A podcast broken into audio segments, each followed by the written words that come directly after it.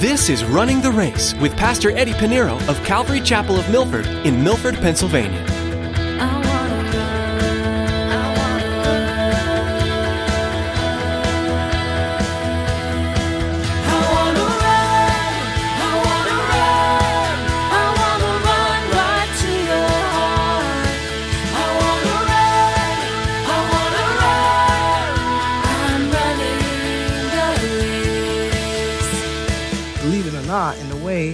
We grow older, we still choose that way. We still prefer certain people over others. We choose people based on their gifts, their talents, their looks, their wealth, or what can I get from them? God doesn't need anything from anybody. He doesn't care how good you are. God calls the foolish to confound the wise. And I'm one of those. I'm one of those guys that God chose. And Eddie, I can't trust you with anything else but this. Men and women, when we want to choose someone for a job, tend to look at external appearance or other positive characteristics. We want other people to be impressed with our selection and with us for selecting them. However, God doesn't choose that way. Pastor Eddie is teaching on the sovereignty of God and will illustrate using Scripture how God chooses people. We will discover that God chooses who will further his kingdom. Well, let's turn to the ninth chapter of Romans, verse 14, and join Pastor Eddie as he begins his message.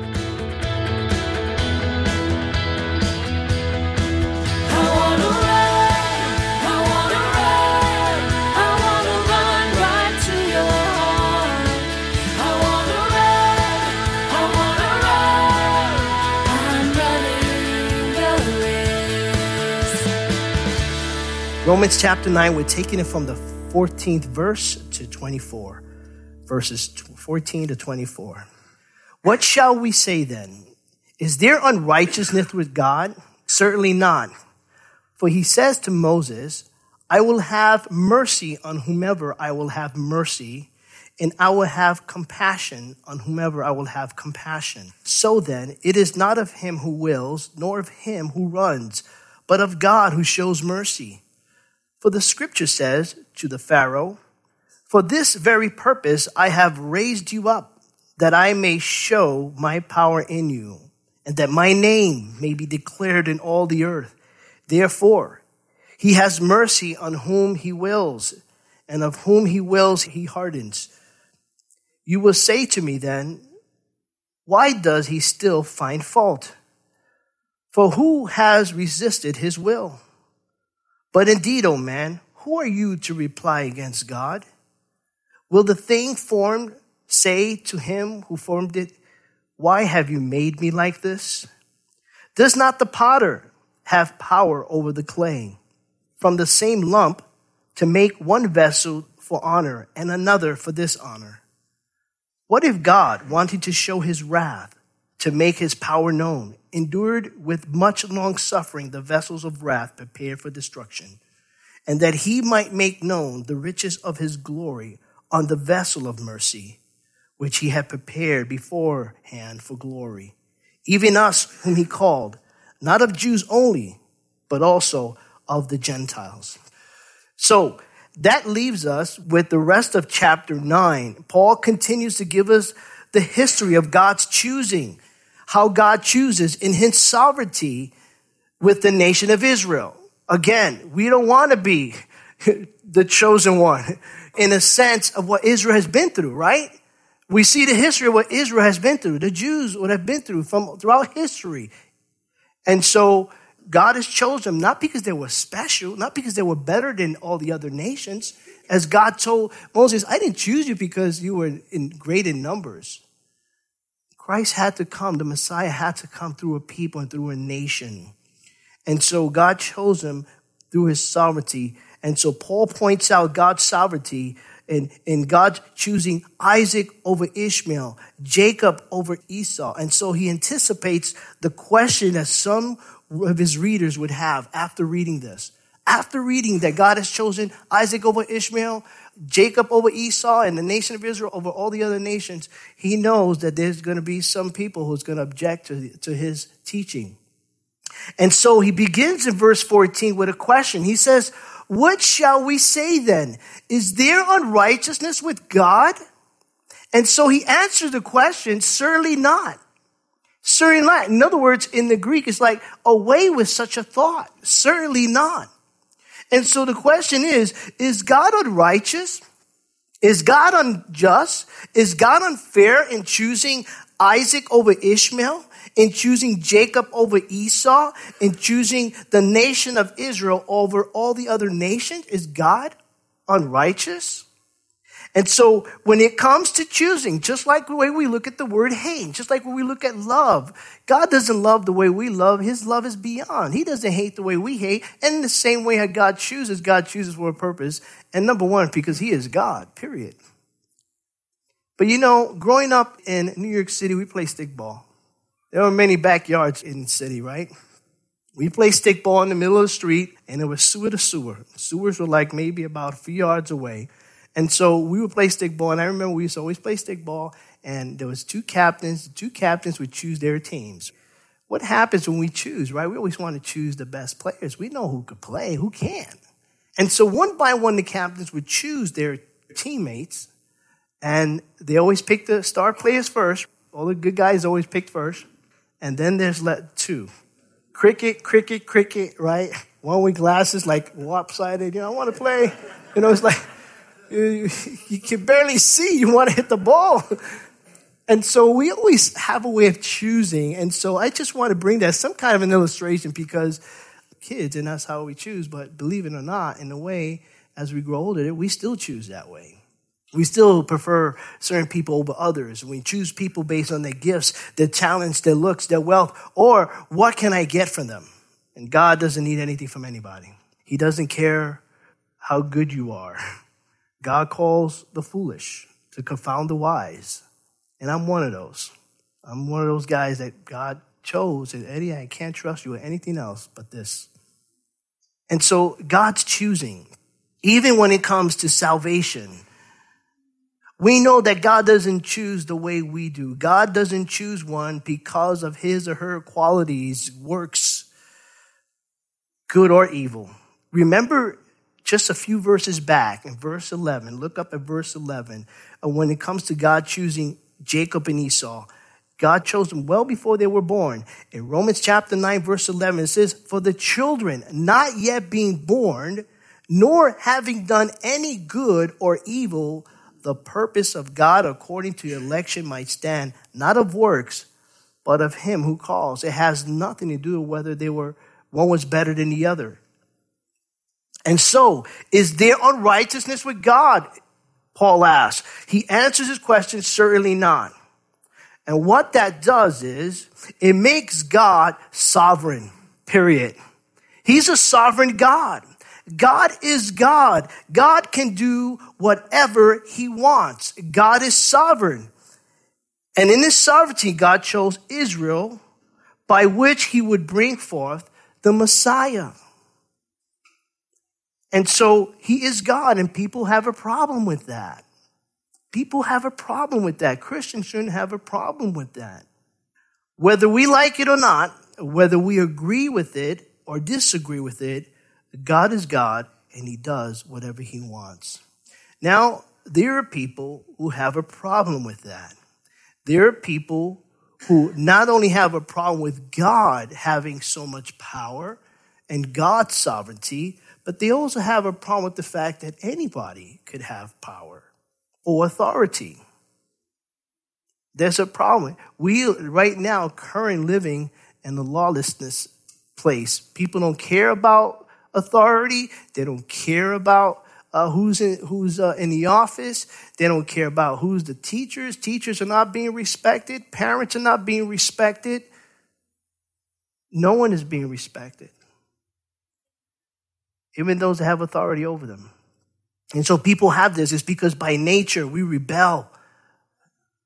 It's in our nature to rebel outside of God. That's why we need to be filled with the Spirit of God. We need to have God in our heart because we want to rebel and we love to rebel against authority.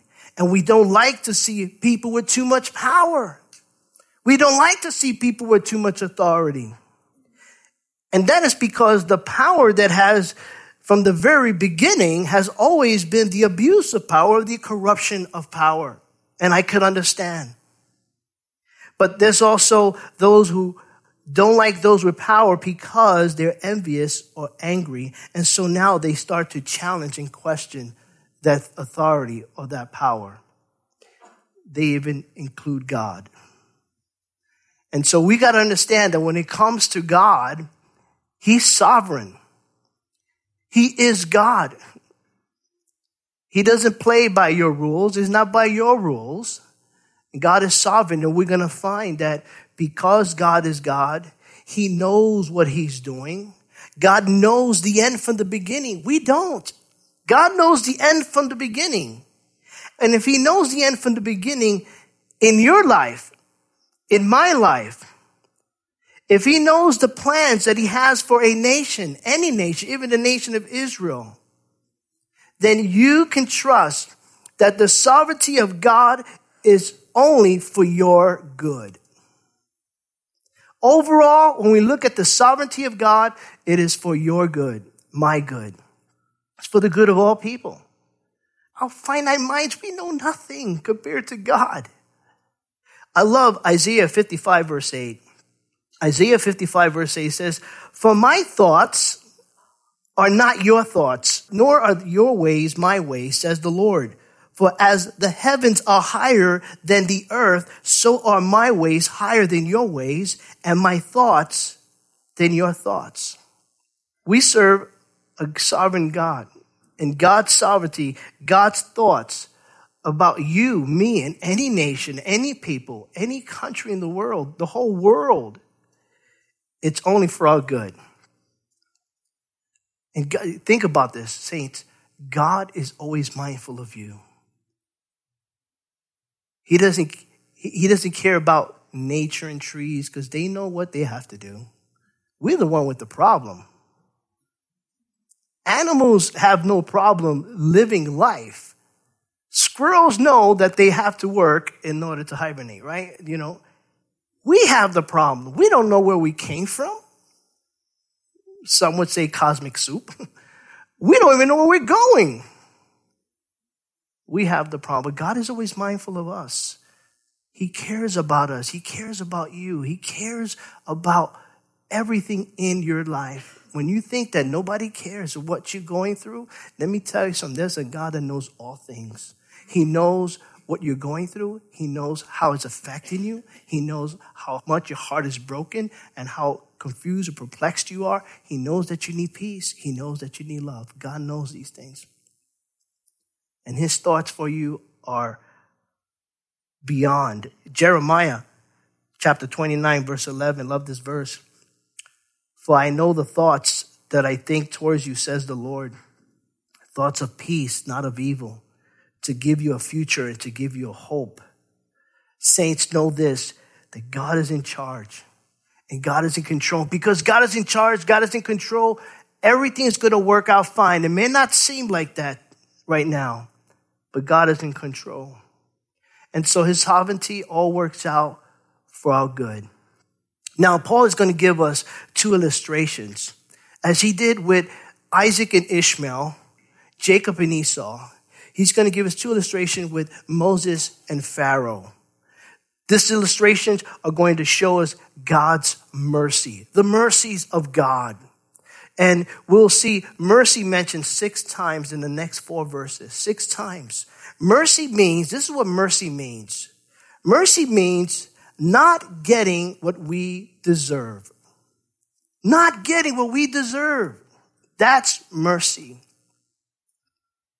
When we look at us as sinful people before our BC days, before Christ, when you look, eh, we deserve the wrath of God, but because of his grace, he offers Jesus Christ. That is grace. That is grace. Verse 15, he says, For he says to Moses, I will have mercy on whomever I will have mercy, and I will have compassion on whomever I will have compassion. Paul illustrates God's mercy going back to the time of the children of Israel. There's two things to look at when they built a calf and when Moses wanted to see the Lord. Well, the children of Israel made a, go, a god of gold, a golden calf, and they started dancing around this calf and, and chose another god other than the God that delivered them from the bondage of Egypt.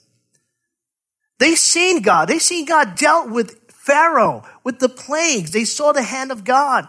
They saw the hand of God divide the waters where they could be set free the other side. They saw God in a cloud by day and a pillar of fire by night. When they were hungry, the Lord provided manna from heaven. All that God has done, they chose another God. And so they danced around. Now, with the whole nation, the whole nation chose this God. The whole nation at this point deserved to be destroyed. The whole nation. Don't they deserve to be uh, destroyed based on God's word, based who God is? However, the children of Israel left Egypt, two and a half million people. By this time, they probably have over two and a half million people. But yet, though the children of Israel deserved all be destroyed, the wrath of God, only God allowed 3,000. And so we see the sovereignty of God. And the three that were destroyed, it was not because they were more wicked or less godly, but purely because of his grace and because of his mercy the children of Israel, when Adam and Eve sinned, God could have destroyed them right there. Why would God allow Adam and Eve, after disobeying God, eating of the tree, fall into sin, to produce and continue on with the human race? Could have not God just taken care of us there? Yes, He could have. But because of His love and grace, it's because of His mercy. We also see afterward when Moses wanted to see God. When Moses wanted to see God, he wanted to see God with his physical eyes. Now, Moses didn't doubt God. He didn't say, I want to see if you're real. No, he believed in God. He went as the Lord called him when he was in the desert. When he, when he met God at the burning bush, he was obedient. He saw God, but he wanted to see God physically. And you read that in Exodus chapter 33. Moses said to the Lord, Please show me your glory. Show me your glory. I don't know if you ever asked the Lord that in your prayer. Show me your glory. And here's where Paul quotes um, Exodus 33 19. In Exodus 33, verse 19, it says, Then he said, The Lord said to Moses, I will make all my goodness pass before you, and I will proclaim the name of the Lord before you. I will be gracious to whom I will be gracious, and I will have compassion on whom I will have compassion. The Lord said to Moses, You cannot see my face and live. It's impossible. No man has seen me and live. But the Lord said, Out of his mercy, he said, There's this cliff, this mountain, and says, You can't see my face. I'm not going to allow you to see my face because you won't live. But when I pass by, I will put my hand to cover me, and you only will see my back. That's all you could see, Moses. Any more than that, you would die. And so it went to the point where Moses actually saw the Lord, the back of the Lord, and his face illuminated, it glowed. It glowed so much that when he went back to the children of Israel, his face was shining, and they said, Moses, you know, turn off the light, put a, they he had actually put a veil over his face. So the question here, because the Lord allowed Moses to see his back. So we look, sometimes we think about the grace of God and the mercy of God. We look at God not giving them what they deserve, punishment with the children of Israel. And now we see how God is beyond fair with one. And we start thinking, well, why God is more fair with him and not with me? And so the question is because the Lord allowed Moses to see his back, was it unjust? Was it unfair for God to allow and to choose only Moses to see his back? I have to admit, if I was around Moses, I said, man, I want to see him too. I would say it's not fair. I want to see the glory of the Lord. It was an evidence of his mercy and compassion according to his purpose for Moses to see him. God is fair. We need to understand this. God is fair with everyone but because he is God, he has fully reserved the right to be more than fair to any individual or any nation as he chooses. We don't realize that God is fair. We got up this morning, didn't we? We're able to breathe. We have our lives. We have more than other people. When we look in third world countries, we're blessed. We're blessed just the fact that I'm saved. That's good enough for me. But many want more. And so we think it's unfair. And in this case, God was more than fair with Moses, just as he was more than fair with the nation of Israel. And keep in mind with this, when it comes to the mercy of God, God's mercy, no one's entitled to God's mercy. We, we live in a world where there's a sense of entitlement that we are entitled to get this because I need, and I'm an American. We're spoiled here in this country. But when it comes to God's mercy, we're not entitled to God's mercy. No one has the right to his mercy as though God is obligated to show his mercy. And if that be the case, then it is not mercy, it's an obligation on his part. It is through his mercy and mercy alone.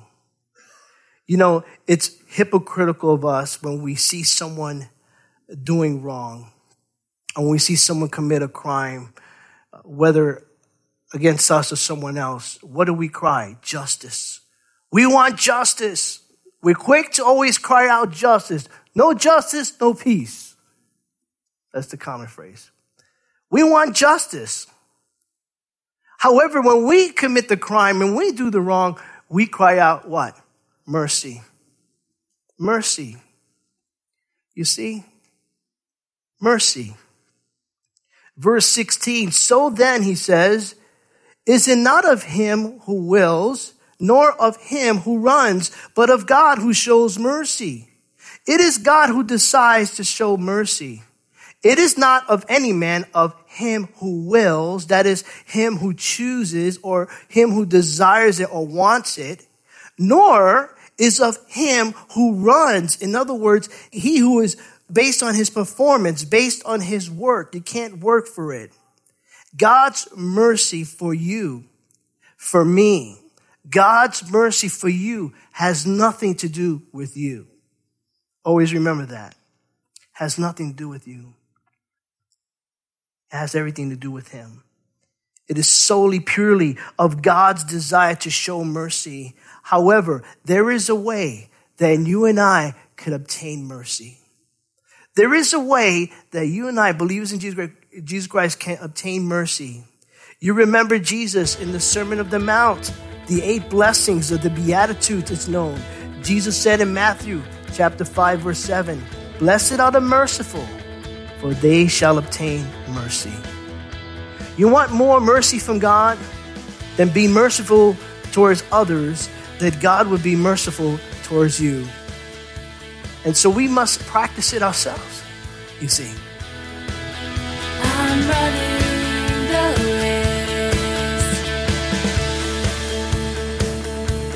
Romans 5:8 says, But God demonstrated his own love toward us, in that while we were still sinners, Christ died for us. This incredible truth applies to us even today. We didn't do anything to warrant God's acceptance and love of us. He saw us while we were still sinners and loved us despite that. Would you like to know more about what that means for you? Please give us a call at 570 296 7367. We'd also like to encourage you to find a church family you can be a part of. The believers you'll encounter there will help you grow in your faith and offer you support in every situation. If you are in the New York, New Jersey, and Pennsylvania area, We'd love to have you come join us here in person at Calvary Chapel of Milford. For service times and more information, visit runningtheraceradio.com. If you'd like to listen to more messages from Running the Race, Tracy has more information on how. Life these days moves fast. From one appointment to the next, most of us race through our days with blinding speed. Those in between moments are great opportunities to connect with God by hearing from Him. To hear more encouraging words from God's Word through the ministry of Pastor Eddie, go to runningtheraceradio.com and then click on the radio page. There you'll find today's message and many more. Thanks, Tracy. Join us next time for the continuing verse by verse study of Romans with Pastor Eddie Pinero, right here on Running the Race.